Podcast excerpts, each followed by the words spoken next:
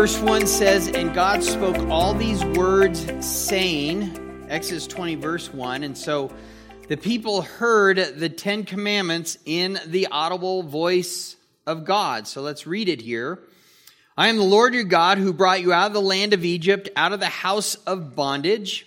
And here's the first commandment You shall have no other gods before me. Then comes the second commandment You shall not make for yourself a carved image, any likeness of anything that is in heaven above, or that is in the earth beneath, or that is in the water under the earth. You shall not bow down to them nor serve them, for I, the Lord your God, am a jealous God, visiting the iniquity of the fathers upon the children to the third and fourth generation of those who hate me, but showing mercy to thousands to those who love me and keep my commandments. And then you have the third commandment You shall not take the name of the Lord your God in vain, for the Lord will not hold him guiltless who takes his name in vain. Then you have the fourth commandment Remember the Sabbath day to keep it holy.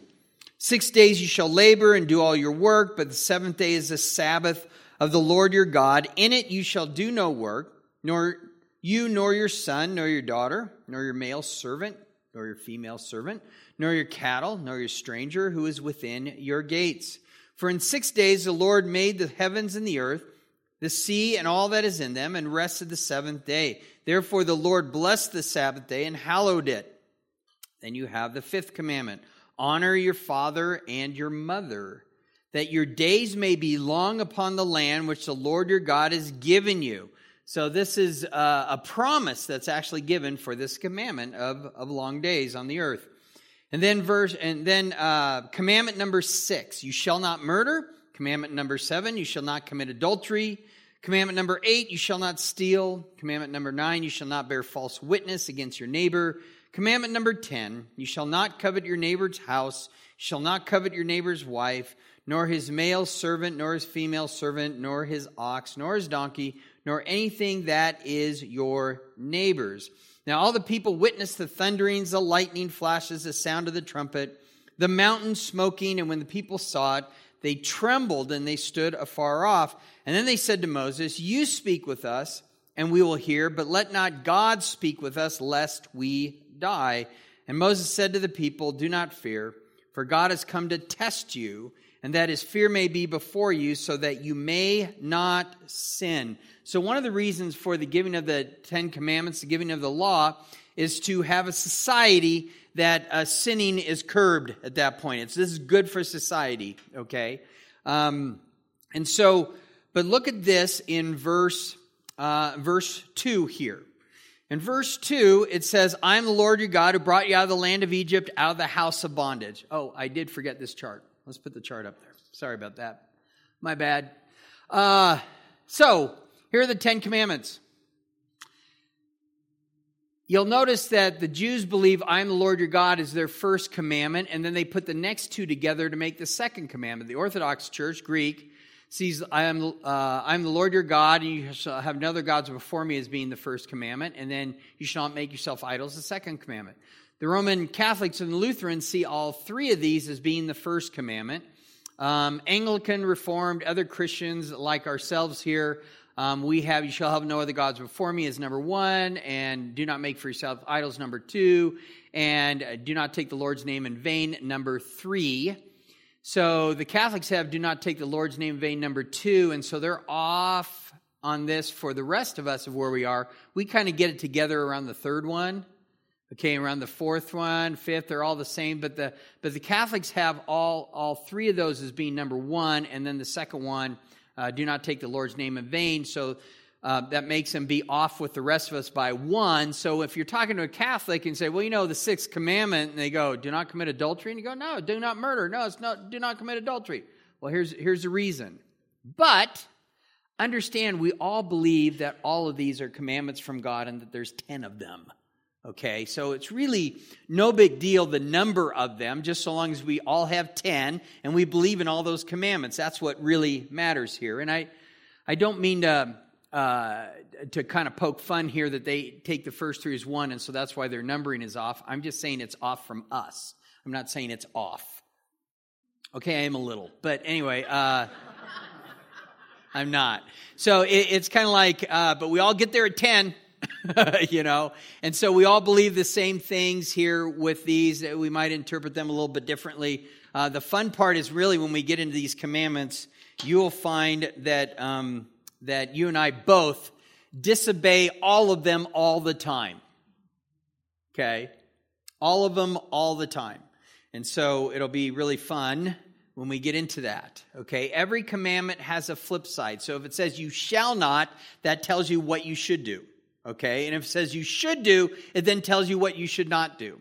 When Jesus says, I am the way, the truth, and life, no one comes to the Father except through me, what is he saying? He's saying there's no other way. So there's a flip side to that. Well, what about this way? Well, no. When he says, I am the only way, well, then there's a flip side to say all these other ways are incorrect. Well, it's the same thing with, with uh, the commandments. When they're given, then we'll see the flip side of that, of what that means on the negative or positive, depending on what commandment is given. So here in uh, chapter 2, verse 2, it says, I am the Lord your God um, and this is going to be reviewed as some, but I'm adding some things to this, so you still need to listen up to this. But we always have some new people. Um, where it says the word Lord there, the word Lord there is Yahweh because it's L O R D capitalized in your Bible. Okay, that always means his personal name, Yahweh. God here is Elohim. It's the plural form of God. Now, God in the Hebrew, Elohim, the first part, El, means God. Elohim Him means there's a plurality there. So Elohim is a plural form for God because Elohim is a plural noun. Now, it's more accurate to say that Elohim speaks of the spirit world.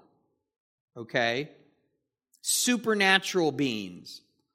All angels, holy or fallen, other supernatural beings are all Elohim.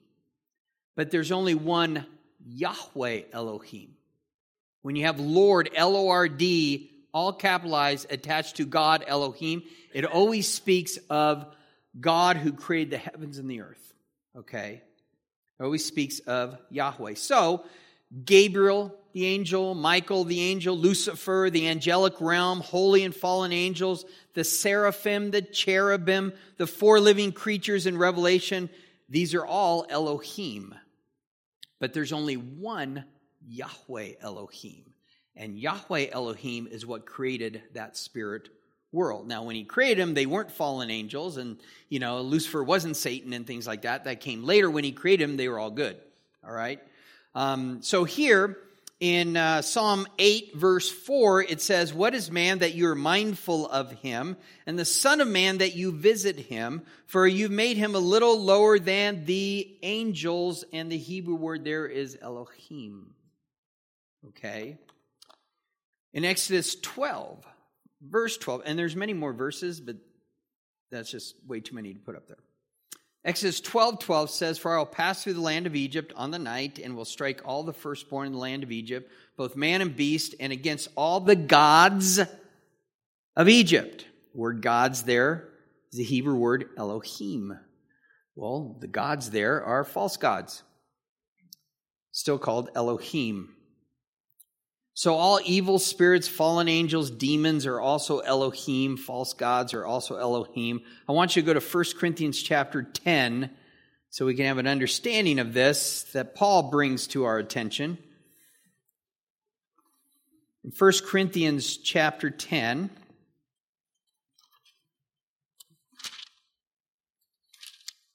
Paul tells us this, starting in verse 14. He says, Therefore, my beloved, flee from idolatry. Well, they're, they're believers in Christ. Of course, they're not worshiping at idols if they're also worshiping Christ. I speak as to wise men, judge for yourself what I say. So he's going to define what he means when he says flee from idolatry. The cup of blessing which we bless, is it not the communion of the blood of Christ? The bread which we break, is it not the communion of the body of Christ? For we, though many, are one bread, one body, for we all partake of one bread. So when we take communion together as the body of Christ, we are participating, we're partaking in what the Lord said to do and doing this in remembrance of Him. So we're fellowshipping with Christ, is what we're doing. Okay? And then it says, um, Observe Israel after the flesh. Are not those who eat of the sacrifices partakers of the altar back in the day? Yes, you know, as you brought your sacrifice to the altar, some would go to the priest, some would go home with you. Okay? And so you participate, you fellowship with all that means, what represents your sin or whatever you're making the offering for. You're participating with that. You're in agreement with that. Okay? But then it says in verse 20, or verse uh, 19, what am I saying then? Good question, Paul. What are you saying? That an idol is anything, or what offered to idols is anything? Rather, that the things with the Gentiles sacrifice, they sacrifice to demons and not to God. I do not want you to have fellowship with demons.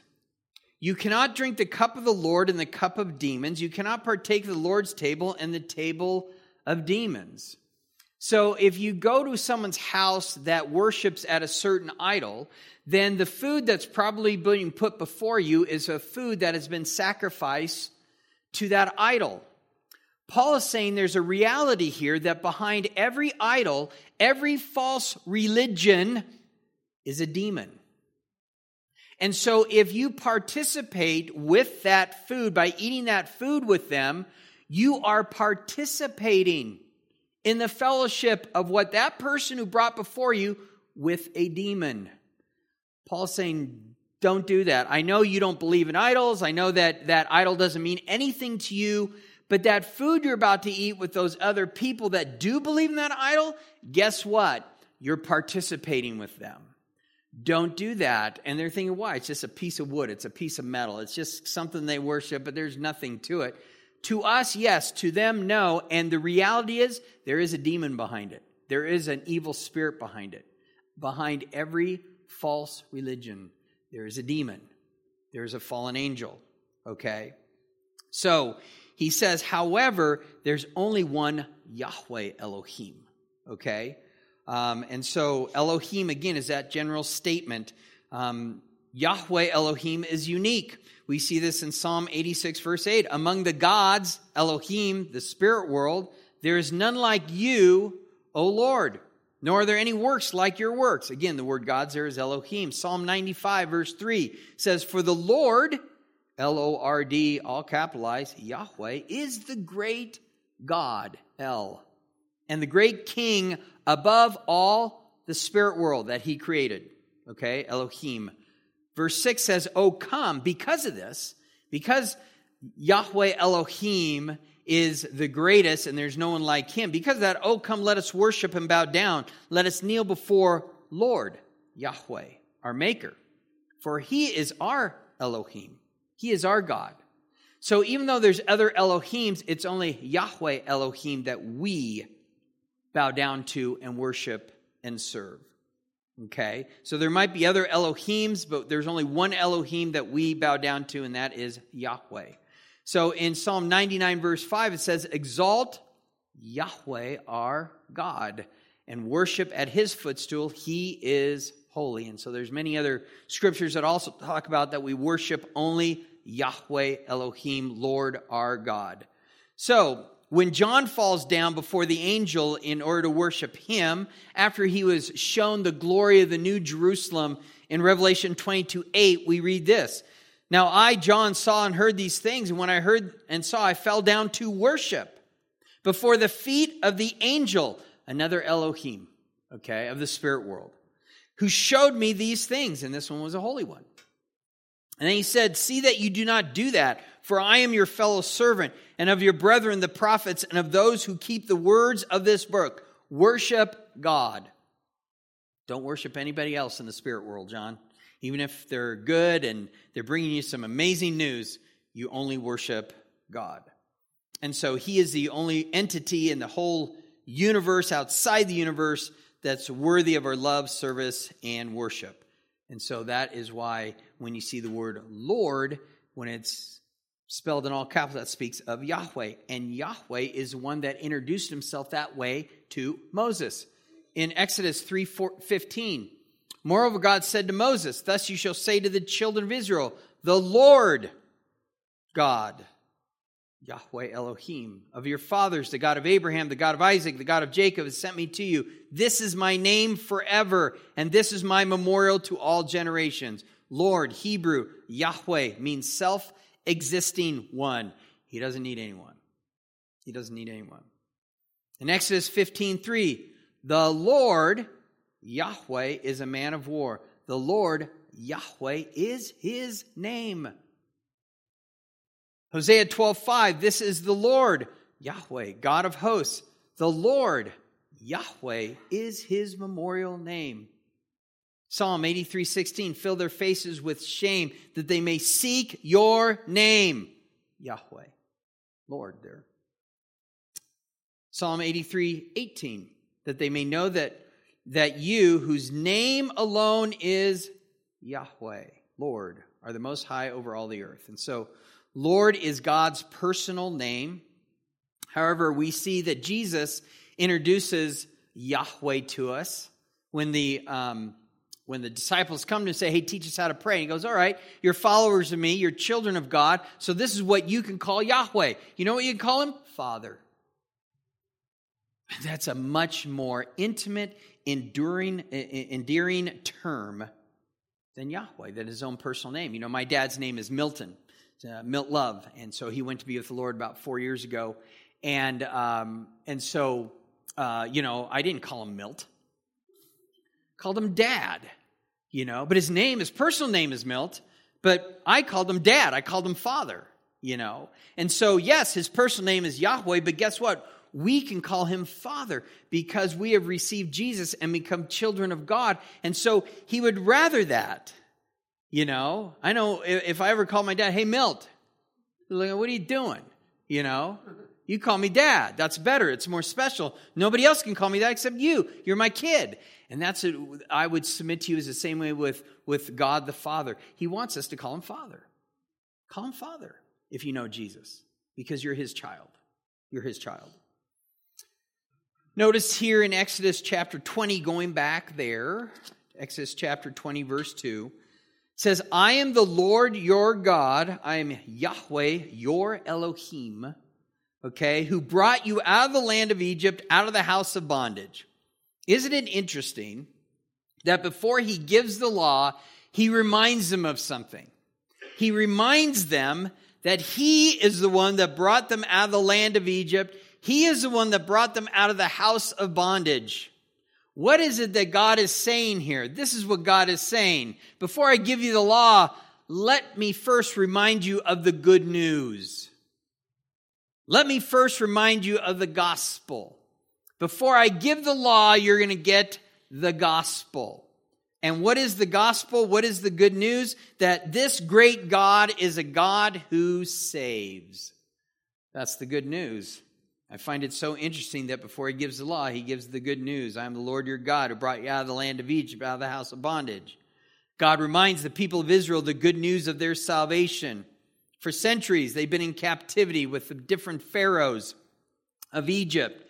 God then raises up a redeemer in Moses, sends him to Pharaoh to declare to Pharaoh that he is to let God's people go, and he doesn't do that, and so he sends the 10 plagues.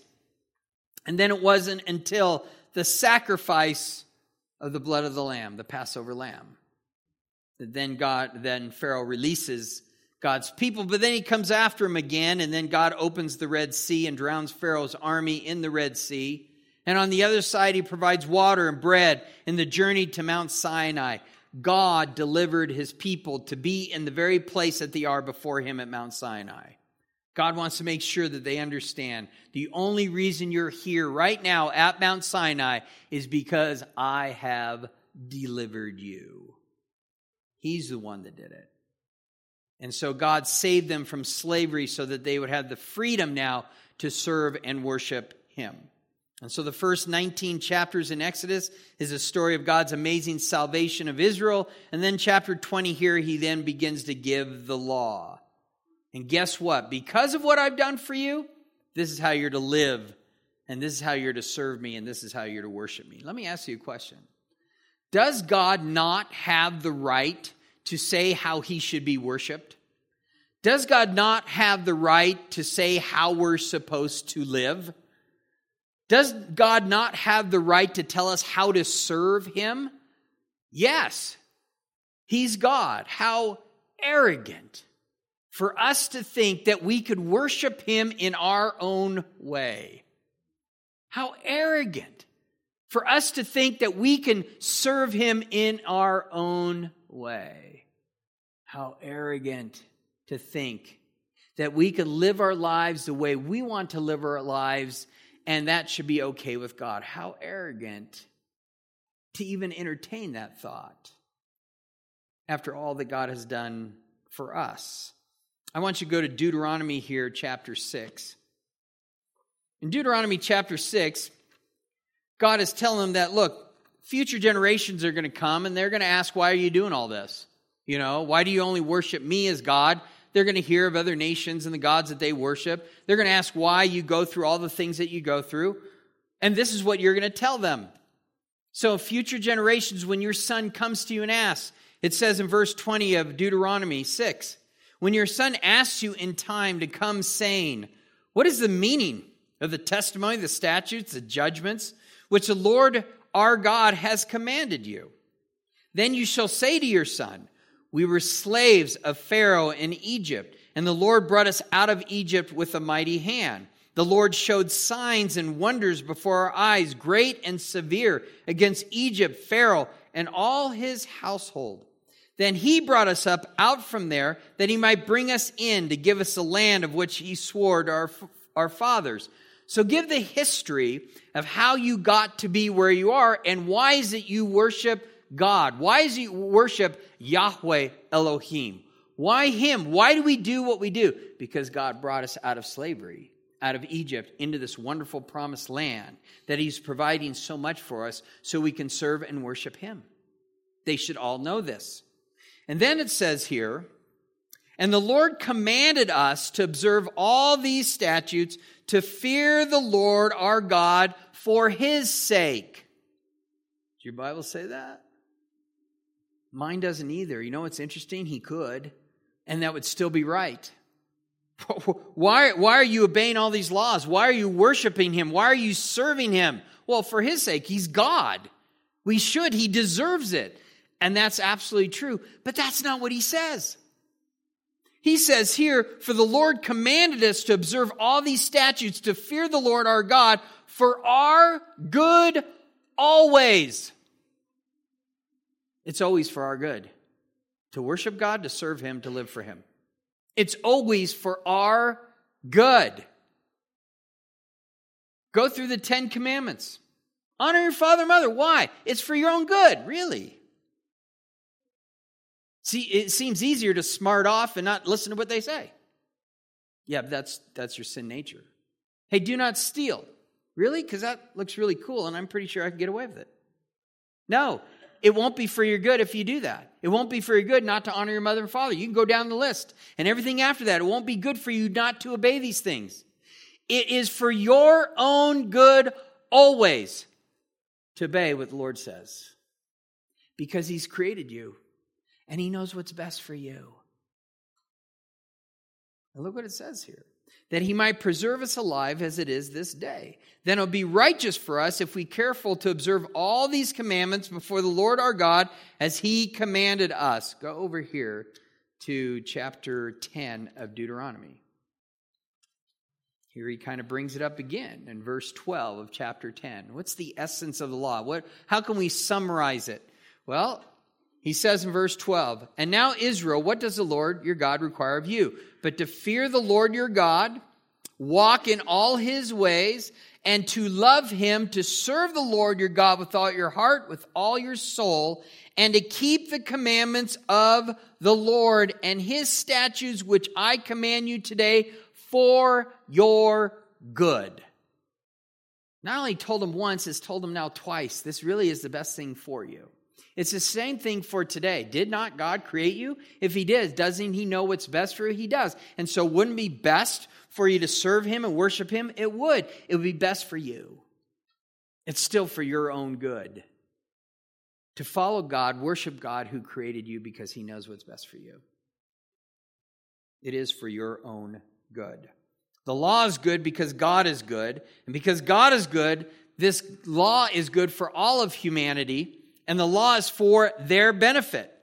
The best life that you could ever live here on earth is one that involves obedience and worship of the one true God, the one who created you. Now, we see here in the commandments, we see here throughout all the law of Moses, we see here how God rescued Israel from Egypt, a pattern, a picture, a type. In the Exodus, we see this picture of God and his people. And just like God rescued Israel from the bondage of Egypt, God rescues us from the bondage of sin. Just like God released Israel from the bondage by the blood of the Passover lamb, so too have we been rescued from the bondage of sin by the blood of the lamb who is no other than Jesus Christ. Which is why John the Baptist would look at him and say, Behold, the Lamb of God who takes away the sin of the world, referring to the Lamb that Isaiah saw as a person in Isaiah 53. It's interesting because God calls Israel out of Egypt in order to have this special relationship with them. And God calls us out of the bondage of sin through his son Jesus in order to have a loving, special relationship with him. The law is good because the law reflects the character of God. But here's the problem the law does not give you the power to obey it. There's nothing enabling in the law for you to obey the law. You are always going to fail. You are always going to disobey when it was given. It did not have the power to give you to actually fulfill it and to do it perfectly. Okay, well, if God is giving the law knowing that mankind cannot do it, then what's the point? The point is to show that you are a sinner, that you cannot perfectly obey the law. Why? Because there's something wrong with us. We have a sin nature. We have a sin nature. And so it's there to push us to Christ. It's there to show us that we're a sinner. The law is like a mirror. It shows you when you have a little bit of schmutz on your face, a little bit of dirt, something's out of line here, you know. You look in a mirror because you want to leave looking okay. But the mirror shows that, you know, that what you had for lunch that day. So it's kind of like, okay, I'm glad I saw that. So now you can wash your face okay? But you don't take the mirror that reveals that to you to wash your face. We need Jesus for that.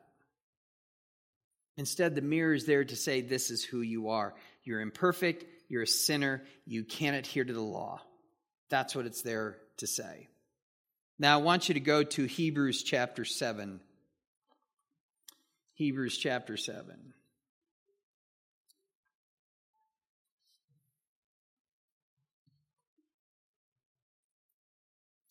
The Hebrew author in Hebrews 7, verse 18, tells us this. For the, on the one hand, speaking about the law, okay, and what Jesus has done, it says, on the one hand, there's an annulling of the former commandment or the former law. Why? Because of its weakness, because of its unprofitableness. It can't, it can't do what it is that is asking us to do. For the law made nothing perfect.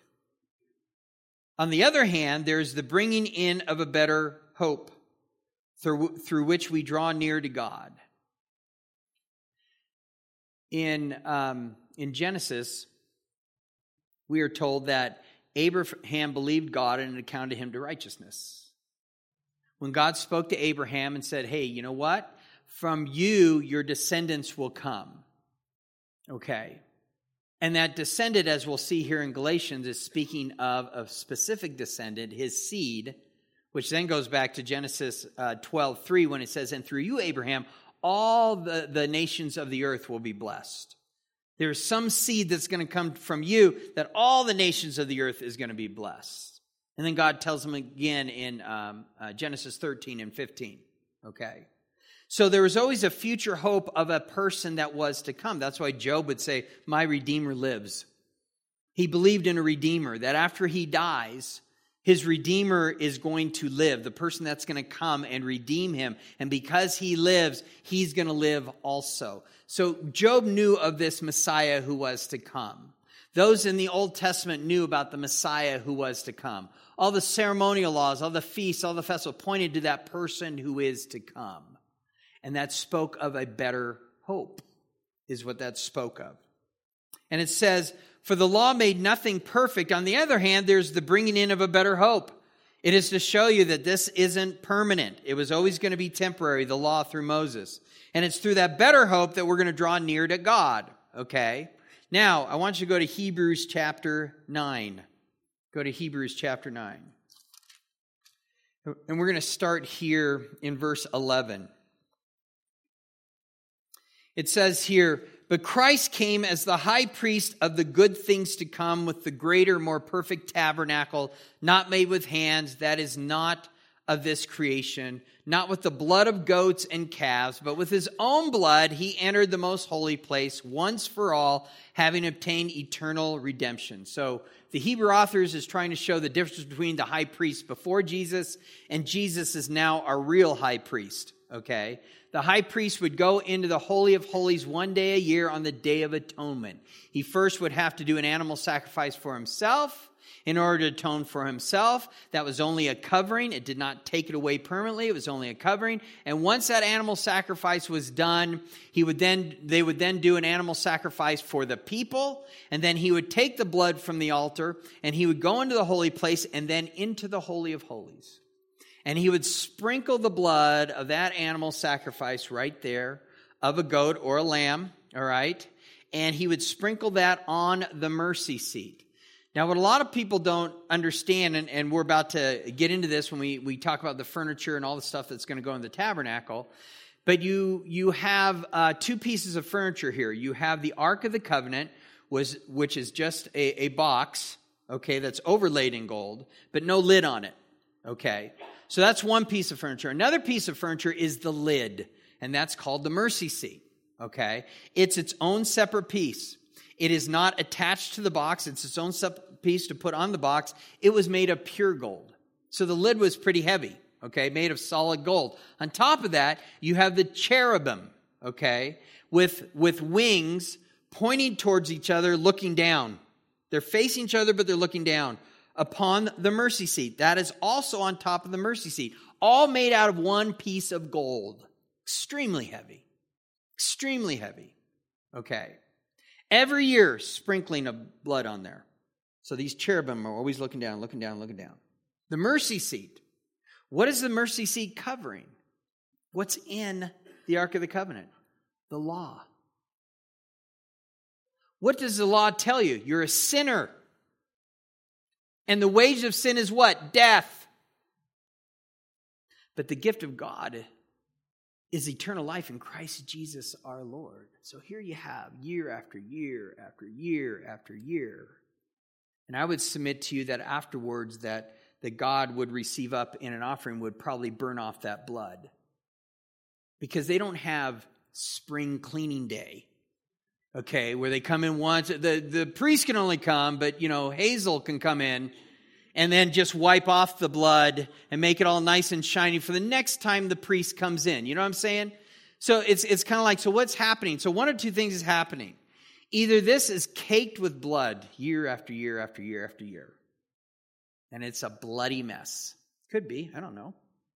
Or after the, the priest leaves, you know, God receives that sacrifice. We, we, we see all the time how fire comes down and God receives the sacrifice that way. I'd probably submit to you that's probably what happens. So year after year, he doesn't see that blood, which means that God received that sacrifice, okay? But when Jesus died and Mary went into the tomb, and you can read about that in John uh, chapter 20, okay? When she goes into the tomb, what does she see? She sees where Jesus had been laid out, okay, but the body's not there. But what does she see? She sees two angels one at the foot, one at the head. Kind of like acting out exactly what the mercy seat does. Thus, facing each other, probably saying, That was the guy. That is the one whose blood will take away once for all. That all those other, you know, year after year for, for uh, you know a thousand years or so, that was always pointing to the Messiah who was to come. Wow. And so the Hebrew author is saying, look, Jesus is our high priest now. Okay, he's our high priest. He actually goes into the Holy of Holies with his own blood. And he says here, and but with his own blood, he enters the most holy place once for all. Don't need to do the sacrifice anymore. Don't need to do the sacrifice anymore. Having now obtained eternal redemption. That's for us. You receive Jesus' sacrifice, guess what? You're eternally redeemed by his blood. For if the blood of bulls and goats and ashes of a heifer, sprinkling the unclean, sanctifies for the purifying of the flesh, how much more shall the blood of the Messiah, Christ, the anointed one, who through the eternal Spirit offered himself without spot to God? There's no blemish on him, he's innocent. Cleanse your conscience from dead works to serve the living God.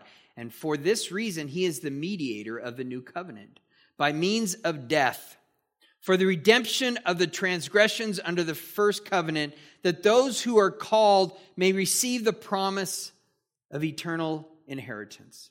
It speaks Jesus. Go over here, verse 28.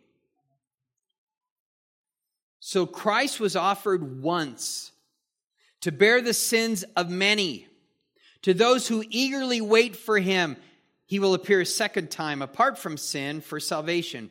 When it says apart from sin, that's talking about Jesus coming the first time to solve the sin problem, okay? He's already come that first time. He's now going to come a second time. He is going to appear to his people a second time at death as well as possibly at the rapture. If you hang on long enough, he'll appear at that time. If not, he'll appear at death. For what reason? For salvation. But I thought we were already saved. You are.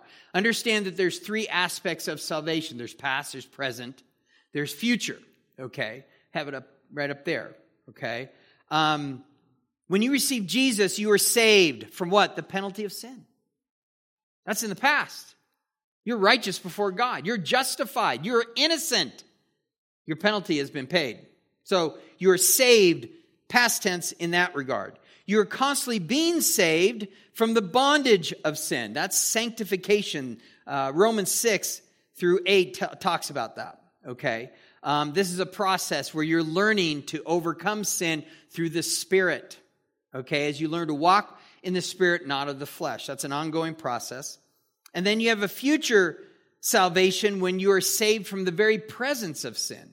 That speaks of glorification, the glorification of your new body as you absent from the body, present with the Lord. Once you're present with the Lord, guess what? You're, you're, you're absent from the very presence of sin. And that's what the salvation there is speaking of. And then in chapter 10, verse 1, look what it says here. For the law having a shadow of good things to come, and we spoke about this a little bit last week, uh, that the law is a shadow. It's not the reality of the thing, it's a, it's a shadow, okay? Um, in uh, in Colossians two sixteen, Paul says, "Hey, look, all the feasts, all the festivals, all the Sabbaths, all the new moons. Guess what? That that that that speaks of a reality which is Christ." So all those things pointed to Jesus. Same thing here. The law here is a shadow of the good thing to come. Well, that good thing is Jesus, and He has come, and not the very image of the things and can never, with the same sacrifices which they offer continually year by year, make those who approach perfect all those animal sacrifices can't make you perfect because animal sacrifices, even though God is showing the death of something innocent for the guilty, they're still animals. They're not humans. They're not humans. And so, in order to take away human sin, has to be a perfect human offering. That's Jesus, fully God, fully man. That's why God had to come in the form of a human. He didn't come in the form of an animal. Had to be a human. It says in verse 2 For then would they not have ceased to be offered, for the worshippers, once purified, would have had no more consciousness of sin. But in those sacrifices, there's a reminder of sins every year. Yeah. When you bring the lamb uh, uh, there on, on Passover, uh, it, it is a reminder that you're going to have to do that year after year after year. When you bring your sin offering uh, there, it is a reminder you're going to have to do it year after year after year. Um, uh, that if you're there the next year, you'll be bringing another sacrifice. It is a reminder you're going to have to come year after year after year. Because, verse 4, it is not possible that the blood of bulls and goats could take away sin. Only a perfect human sacrifice, and that's Jesus. Therefore, when he came, that'd be Jesus, into the world, he said, Sacrifice and offering you did not desire, but a body you have prepared for me, and burnt offerings and sacrifices for sin you had no pleasure. Every offering, every sacrifice up to Christ, God took no pleasure in that. He took no pleasure in that. But you know what he did take pleasure in? Isaiah 53, which speaks about the Messiah who's going to die and, and like a lamb led to the slaughter, speaking of his son Jesus. He took pleasure in him dying. Dave, where does it say that? Isaiah 53 10. Yet it pleased the Lord to bruise him. That's his son, that's the Messiah. He has put him to grief. When you make a soul an offering for sin, he shall see his seed, he shall prolong his days, and the pleasure of the Lord shall prosper in his hand. It pleased the Lord to offer up his son as a sacrifice. Why did it please him? Because he saw the fruit of what would come of it, knew of the fruit that would come of it. That many people will receive that offering once and for all and become children of God and be able to make their way back to their Creator how awesome God is. Hebrews 10, verse 7 says, Then I said, Behold, I come in the volume of the book, it is written of me, to do your will, O God. That's Jesus speaking there. How do I know? John 5, 39, you search the scriptures, for in them you think you have eternal life, and these are they which testify of me. The scriptures speak of Jesus. In the volume of the book, it is written of me, the Messiah says. Hebrews 10:8 previously saying sacrifice and offering burnt offerings offerings for sin you did not desire no had pleasure in them which are offered according to the law. Then he said behold I have come to do your will O God. He takes away the first so he may establish the second. The moment you receive Jesus as your Lord as your savior guess what? You are no longer under the law but Dave, you said that we were under the law a couple weeks ago. Well, that is the law of God. That never changes, but you're not no longer under the law that condemns you. Okay? You're no longer under the law that condemns you. And what condemns you is the reason why you have all, all the sacrifices, all the offerings, all the rituals, all the ceremonial law and stuff like that. You're not under that anymore. Now, when you sin, and you do sin, I still sin. I now go boldly into the throne room of God and I say, Lord, forgive me for this. And you're forgiven. You're no longer under the way the law would have you go before God to be clean and to have your sin temporarily removed. You're no longer under that. You're now no longer under law, you're under grace. You're now under this second um, covenant, a covenant of grace. That is what you have with you, okay? And that will help you to adhere to the moral law, which is still there. God's moral law is still there. Jesus is the new covenant, and it is a covenant by grace.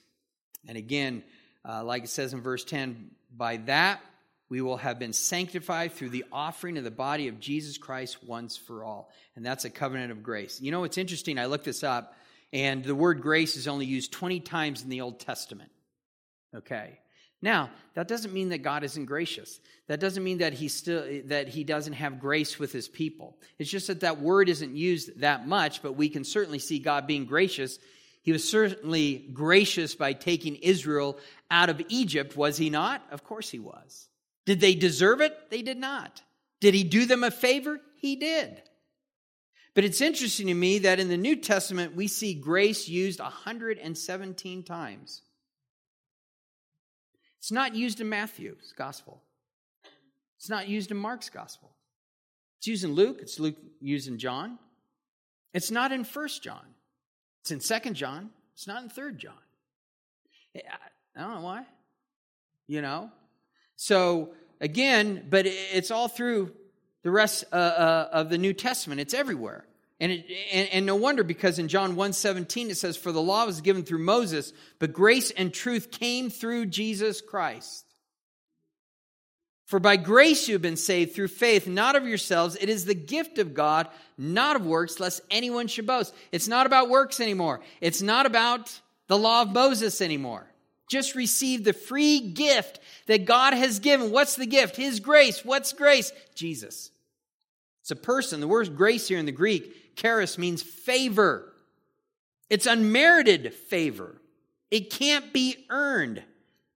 You did nothing to deserve it. It was a favor, it was a gift. And you know what the gift represents? It re- represents the giver. Now, as much as you're thinking, oh, I want to give him a gift, you know, what is, uh, what is he all about and all that stuff, what is he like and all those kind of things, and then that's the gift I'm going to give. But as you give it, it's still a reflection of you, how much thought you put into it, you know, of how much you got to know that person in order to know this would be a really good gift for them. It still represents the giver. When you give a gift, it represents you. So remember that when you're being cheap. Just saying. Okay? But here it speaks of the giver, it speaks who God is. It's one of the reasons why we can read in, in Romans 5 8 God demonstrates his love for us that while we were still sinners, Christ died for us. That speaks volumes of who God is. It's not as though God sent his son because you had all this massive humanity crying out, God, where are you? We want to get to know you. Oh, please show us yourself. And none of that was going on. When God sent forth his son, man was as far away from God as you could possibly get. And yet he still sent his son he still sent his son because that speaks of him, how much he loves us, and what a loving, gracious, amazing God that he is. For the wages of sin is death, but the gift of God is eternal life in Christ Jesus our Lord. So we understand this as being a gift. And you cannot stand justified before God any other way than receiving the gift that he has given us in Jesus. Okay? Paul talks about this in Galatians 2:16. Uh, Paul uh, says this He says, knowing that man is not justified by the works of the law, but by faith in Jesus Christ. Justified means be made innocent, not guilty. Okay? So knowing that a man is not made not guilty, not made innocent or justified by the works of the law, but by faith in Jesus Christ even we have believed in Jesus Christ, that we might be justified by faith in Christ and not by the works of the law, for the works of the law no flesh shall be justified. I find it fascinating here that with all that, that Paul put in there, he's saying the same thing twice. He takes it first from, from the negative of, of, the works of the law by saying no man is justified by the works of the law. He's only justified by believing in Christ. And it's only by being in, believing in Christ that you'll be justified from the law because you can't be justified by works. He says the same thing twice. He says it just kind of first the negative, then the positive. But he says, says the same thing twice. One can make the case he's from Philly. Because they always say sing twice. Hey, you want to go to the game? Let's go to the game. You want to get something to eat? Let's get something to eat. Hey, did you know that the uh, justification of the law doesn't work? You have to believe in Christ. Don't you understand? You have to believe in Christ, and justification of the law doesn't work? He's from Philly. This verse says matter of factly, the law can't justify you, only Jesus can. Only Jesus can. It goes back and forth. God has a holy standard. No one can live up to it. You can't be justified by it. There is something about um, humanity that long ago Satan got in there and made us believe, and we've believed it for over 6,000 years or 5,500 years. A long time. That somehow there are scales, and so long as I do more good than bad, I'll be okay when I meet God in heaven. That is a lie from the pit of hell. You cannot earn your way to God. You cannot earn your way to heaven. It's only through Jesus. You cannot just be justified by your works. It's not as though the law is there and you're doing pretty good and God is just saying, come on, a few more good works. You're almost there. A few more good works. You're going to be innocent. You'll be justified before me. That is never going to happen. And that's why Paul simply says in Romans 3:24, being justified freely by his grace through the redemption that is in Christ Jesus. Period. End of story. So Dave, what good is the law? It pushes us towards Christ. Go to Galatians chapter 3.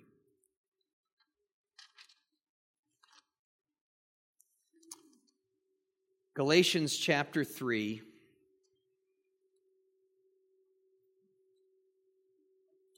starting in verse 10.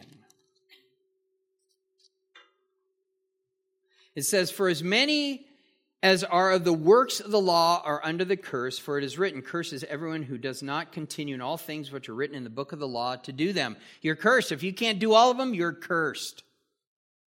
But that no one is justified by the law in the sight of God is evident, for the just shall live by faith. Again, in the Old Testament, they always had faith in the Messiah who is to come. They all knew about the Redeemer that would come. And it was only, you're only justified. The reason I'm doing all these works of the law and everything else is because I know it speaks of the Redeemer who is to come. I know I can't do it perfectly, but I believe there's someone who will come and will do it perfectly, and guess will redeem me, and my Redeemer will live.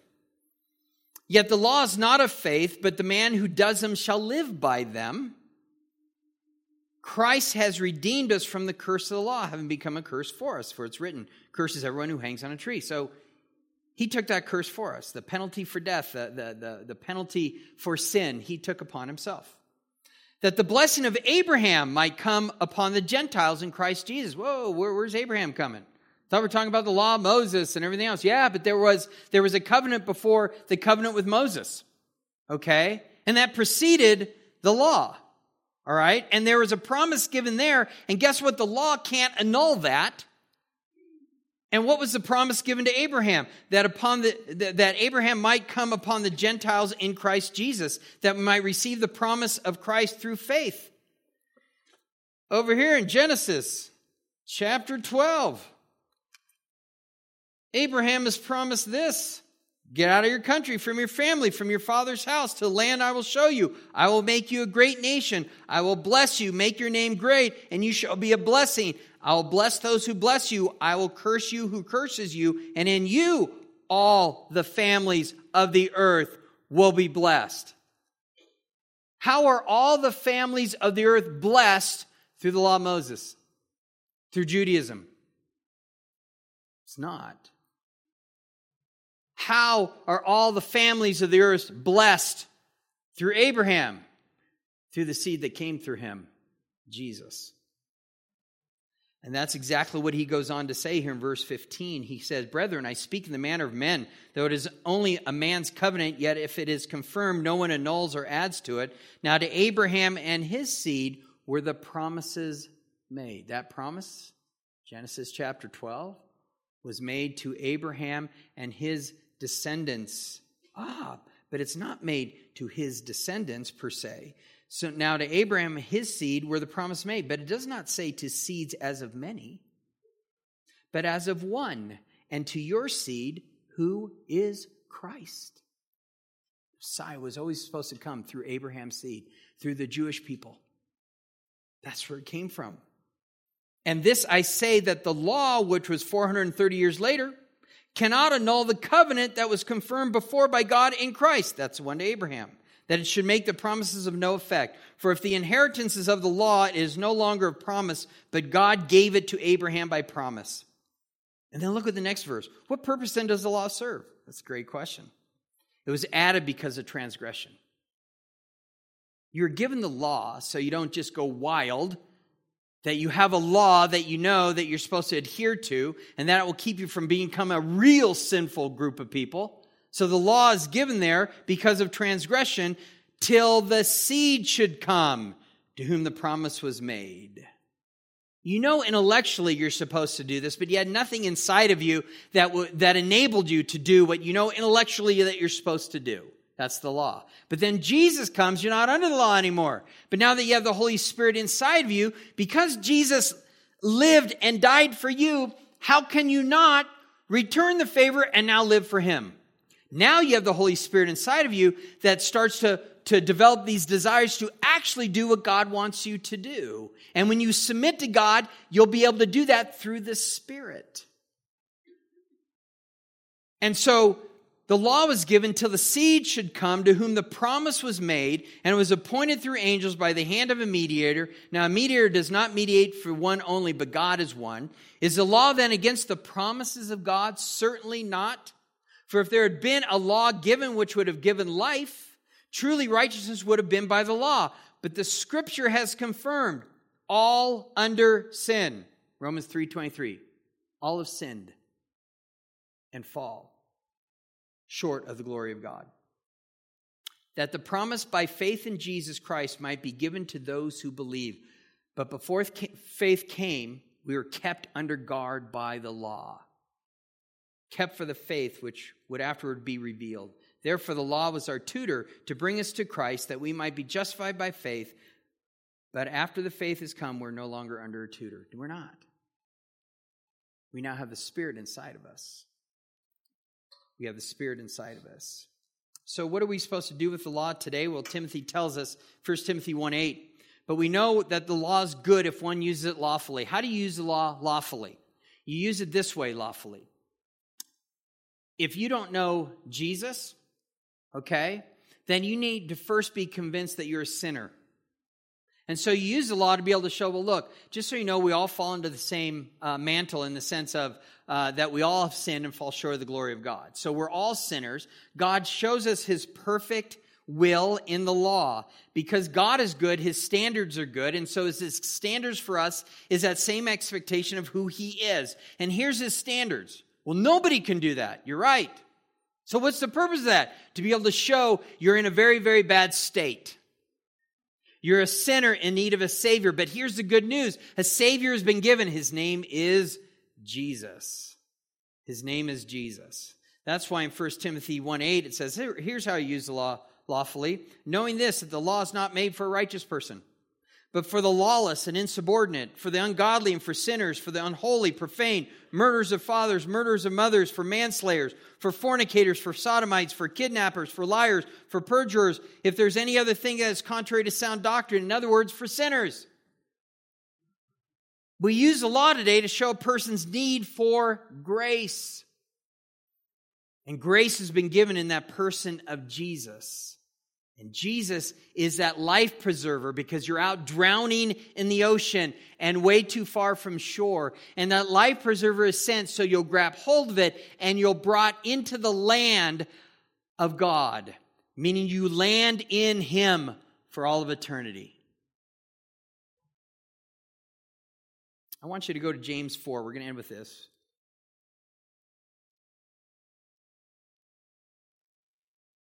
James 4 The law was performance based to be able to show you could not do it. And people sometimes come to Jesus and think that they have to perform for him in order to get, grant, get favor from him. Not true. Some of you are probably frustrated in your walk. Why can't I be a better Christian? Why can't I be like this guy or this gal? Why is it that I'm constantly failing and this and that? And I would submit to you is somehow you're still trying to do things in the flesh. You're trying to take your relationship with Jesus and trying to perform and do good works without submitting to the Spirit and just learning to walk by the Spirit each and every day. And somehow you have this tally in your mind. I've come to church 18 Sundays in a row. I'm, I'm horrified that you would even know that because you're doing something. I have knelt down at 5:45 a.m. for 22 days in a row to meet with God. Why do you know that? Somehow, your Christian faith has become performance based, and you're no longer walking in the Spirit, you're walking in the flesh. You're walking in the flesh. Here in James 4, it says, Where do wars and fight come from among you? Now, believe, now, now understand, this is speaking to believers. Okay? Jewish believers, believers. Where do wars and fights come from among you, Jewish believers? Do they not come from your desires for pleasure? Don't we understand that even though we're believers, we still desire pleasures, don't we? We do. That war in your members. I have the Holy Spirit inside me, but I still have the flesh, and they still battle. They still battle. You lust and you do not have. You murder and covet and cannot attain. You fight and war, yet you do not have because you do not ask. Now, he isn't calling them literally that, that you're murderers. But remember how Jesus explained what murder is, and we'll get into that when we get into the Ten Commandments and everything else. Even if you think about being angry with someone, you, you murder them in your heart. And there's all sorts of things. You've, you know, um, even before I was a believer, you know, I would sometimes think, oh, man, I would just love to see that person be dead. I've murdered him in my, in my heart, you know. And so he's not speaking of literally you murdered, and literally you cannot covet anyway. Covetousness is the one commandment that speaks of your heart. When we get there, oh, that'll be fun. We'll all leave here weeping and gnashing in teeth, lamenting. Okay, so he is telling them, he says, Look, you have all these desires and things, you're fighting for them and everything else. You're asking for certain, certain things, but you don't have because, guess what? In verse 3, you ask and do not receive because you ask amiss, that you may spend it on your pleasures. You think you're asking for a really good, righteous reason, but you and I both know it's really carnal. Okay?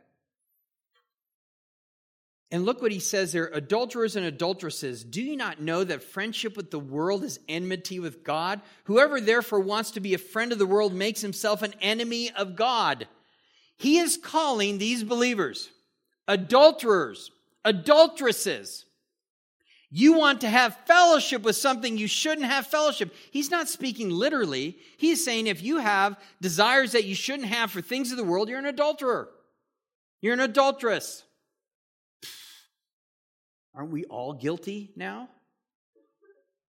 This reminds me of Luke 18, 10 through 14, when it talks about the tax collector and the Pharisee going before God in prayer. God says only one of them was justified when they were done. And the, and, and the Pharisee goes, Oh, I'm so glad I'm not like that guy. You know, I'm so glad that I tithe. You know, I'm so glad I do all these things went to church for 18 Sundays in a row, met with God at 5:45 in the morning every single morning. You know, I'm sure glad I did these things. But the tax collector stands there and just goes, I'm doing it again. I, I, I need your mercy. I need your grace. And when he calls upon his mercy, it's the same word propitiation, which means mercy seat. I need the person who's going to take away my sin. I need your mercy. He went home justified that day. I, I say all that because look what it says here.